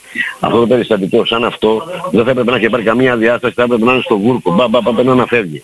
Γιατί είσαι ένα τεράστιο κόσμος σοβαρό να το πάρει. Αυτό θα σοβαρευτεί αν έρθει πιο κάτω. Μην του αφήνεις να βγάζει την τρέλα του τη γελιότητά του. Όταν σφίξεις και ξέρουν ότι στα στεγανά της Ελλήνων Συνέλευσης δεν περνάει και δεν γίνεται γελιότητα. Όλοι αυτοί έρχονται γιατί σας βλέπουν επιρρεπείς, άρα κάθε περιπή που βλέπουν νομίζω θα τον κερδίσουν. Άρα το καθεστώς θα πολεμάει συνέχεια και θα έχεις τέτοιους. Αυτά θα κοπούνε όταν εσείς σοβαρέψετε. Όσο εσείς δεν θα είστε σοβαροί και θα πέλαγοδρομείτε. Ναι, είναι και έτσι, είναι και, είναι και λίγο έτσι. Είναι, είναι και λίγο έτσι. Ε, εντάξει μωρέ, είναι και λίγο έτσι. Ναι, όπως το δύο καθένας. Τι λες ρε, τι λες ρε λάμενο, Άντε είσαι αφήσει 20 πόρτες ανοιχτές, πόρνοι, κλείστα όλα μπαμ, δεν περνά κανένας. Αυτό είναι έτσι. Και αυτό κάνουμε αυτό. Και αυτό το κάνουμε όλοι. Ε, δεν ξαναπερνάει τίποτα. Και δεν θα δοκιμάζουν προδότες και τέτοιες καταστάσεις γελίες. Όσοι αυτοί να σοβαρός προδότης να μας προδώσει. Δεν μπορεί. Πάντα γελιοί θα έρχονται. Και πάντα θα έρχονται από το κοντινό περιβάλλον. Εντάξει. Αυτό το μπαστάρδι ήρθε από μακριά, βόλτα έκανε. Δεν το έκανε βόλτα. Τι δεν στα γραφεία. Φυσικά οι συνέγγινες το πήρανε Πολλοί συνέγινε, όχι πολλοί, το 90%. Του πήρανε χαμπάρι πάρα πολύ και το διώξανε. Αφού με πήραν και κάποια μηνύματα και μου λένε τι θέλει αυτός ο βλάκας μου, τι μας λέει. Τι θέλει, τι θέλει ρε παιδιά, λέει. Αφήστε δεν να δούμε τι θέλει. Ε, πάρτε τι θέλει. Ορίστε τι θέλει. Και στις πάρτε γραφεία με πήραν όλα τηλέφωνα τα παλικάρια. Μου λέει τι κάνουμε αρχή, γιατί είναι αυτός. Ε, τι είναι. Ε, δεν μπάστα αυτός που ήρθε τόσο γύρω γύρω και δοκιμάζει τη μοίρα του. Ήρθε και σε είδε. Ναι, του λέω. Ε, είδα τον Αρτέμι και τόσοι άνθρωποι με έχουν δει, όλοι με έχουν δει δεν έχει άλλη κινητήριο δύναμη να πει. Αυτά τα περιστατικά κόβονται. Ήδη έχουν ετοιμαστεί τα πρώτα λειτουργικά πρωτόκολλα, τα οποία θα διαβαστούν από τον, από τον Γενικό Γραμματέα του Πολιτικού Φορέα Αλέξανδρο Μεταξάτο, από τον Γενικό Γραμματέα της Ελλήνων Συνάρτησης της Κεντρικής τον Νικόλα Μενεγή και από το Σύμβουλο της Κεντρικής Ελληνοσυνέλευσης τον κύριο Πλόσκη. Άρα λοιπόν μπαίνουμε στη διαδικασία θα ακούσετε, αύριο θα γίνει η εκπομπή και η εκφώνηση όλων των πρωτοκόλων. Ε, αύριο θα έχετε όλα μπροστά σας τα, τα πρωτόκολλα. Θα τα βλέπετε εκφωνημένα και θα συζητηθούν πολύ συγκεκριμένα. Θα αντιληφθείτε στην απόλυτη ακρίβειά τους όλα τα πρωτόκολλα. Ξεκινάμε ήδη δυναμικά. Ήδη θα υπάρξουν νέα πράγματα που θα θωρακίσουν το φορέα μας. Ήδη ε, θα κάνουμε webinar μετά με τα γραφεία, με τις περιφέρειες. Μαζεύτε τις ερωτήσεις σας. Αλλά οι ερωτήσεις να είναι κυρίαρχες για όλους. Μην μείνουμε σε προσωπικά. Μαζεύτε κυρίαρχες ερωτήσεις λειτουργίας του γραφείου και του φορέα σας. Όλα τα γραφεία αναδομούνται, άμα το θέλετε, με έμψυχο υλικό και με δυναμικό που βγαίνει από τις περιφέρειες και από την κεντρική. Είναι μια τεράστια, είναι μια τεράστια πρωτόγνωρη, άμα το θέλετε, οργανωτική γραμμή και δομή η οποία κλειδώνει και διαπαντός για τώρα. Αργότερα θα αλλάξει και θα συμπληρωθεί με άλλα πράγματα. Τώρα λοιπόν είναι επιτακτική ανάγκη να γίνει αυτό. Αμέσως μετά τα πρωτόκολλα την επόμενη μέρα θα κάνω πάλι εκπομπή που θα εξηγηθούν όλα και τα πάντα, η στρατηγική, πώς πάμε, που πάμε και τι πρέπει να συμβεί. Σαφώς με ακούτε μόνο με φωνή, ας αρκιστούμε σε αυτό τώρα μέχρι τις νεότερες διαδικασίες. Α, μου λείπετε όλοι, σας νιώθω όλους, Πραγματικά υπάρχουν πάρα πολλοί άνθρωποι εκεί έξω, είναι μαζί μας, πρέπει να σοβαρευτεί ο πυρήνας της Ελληνικής Συνέλευσης και περιμένουν, θα έρθουν νέες ψυχές, οι νέες ψυχές που θα έρθουν θα είναι πιο, θα έχουν μεγαλύτερη ενθύμηση, θα είναι πιο ενημερωμένες και ξεκινάμε μια πραγματική πολιτική αλήθεια της Ελληνικής Συνέλευσης μόλις στήσουμε τη διοίκησή μας η οποία θα μας πάρει 500 μέρες μέχρι να στήσουμε τις δράσεις και όλα πραγματικά είναι η ώρα που θα πρέπει να μπείτε σε μια διαδικασία, να αντιληφθείτε και το μέλος το ίδιο αλλά και τις ιδιότητες που έχει ο καθένας.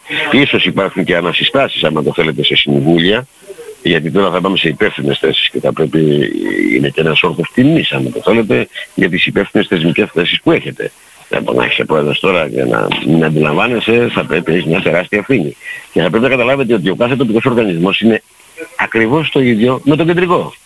Ίδιας αξίας, ίδιου βάρους, είναι το ίδιο. Είναι σε μια μεγάλη ισοπολιτεία. Τα δικαιώματα που έχει η Ελλήνων Συνέλευση κεντρική, το έχει και ένας τοπικός οργανισμός. Άρα αναμένουμε ότι κάθε τοπικός οργανισμός θα γίνει τόσο μεγάλος όσο η κεντρική και μπορεί να το κάνει. Και δεν υπάρχει πουθενά, αν το θέλετε, εμπόδιο στην ανέλυξη κάθε τοπικού οργανισμού. Από το εξωτερικό μέχρι παντού. Είναι ένας οργανισμός ο οποίος μπορεί να ανελυθεί όσο, όσο θέλει. Έτσι χτίστηκε, έτσι θα γίνει, αυτές είναι οι πολιτείες. Αγωνιστικούς χαιρετισμούς, άπειρη τιμή και σεβασμό σε όλους τους συναγενές μου. Έχουμε αρκετά να πούμε. Θα είμαστε συνδεμένοι συνεχώς για να βάλουμε τους συνδετικούς κρίκους αλλά και τις συνθέσεις που πρέπει στο λειτουργικό μας σύστημα. Δύναμη φως. Τιμή μας πρόεδρε, Καλό σας βράδυ. αγωνιστικούς χαιρετισμούς. Αγωνιστικούς χαιρετισμούς. Γεια σας.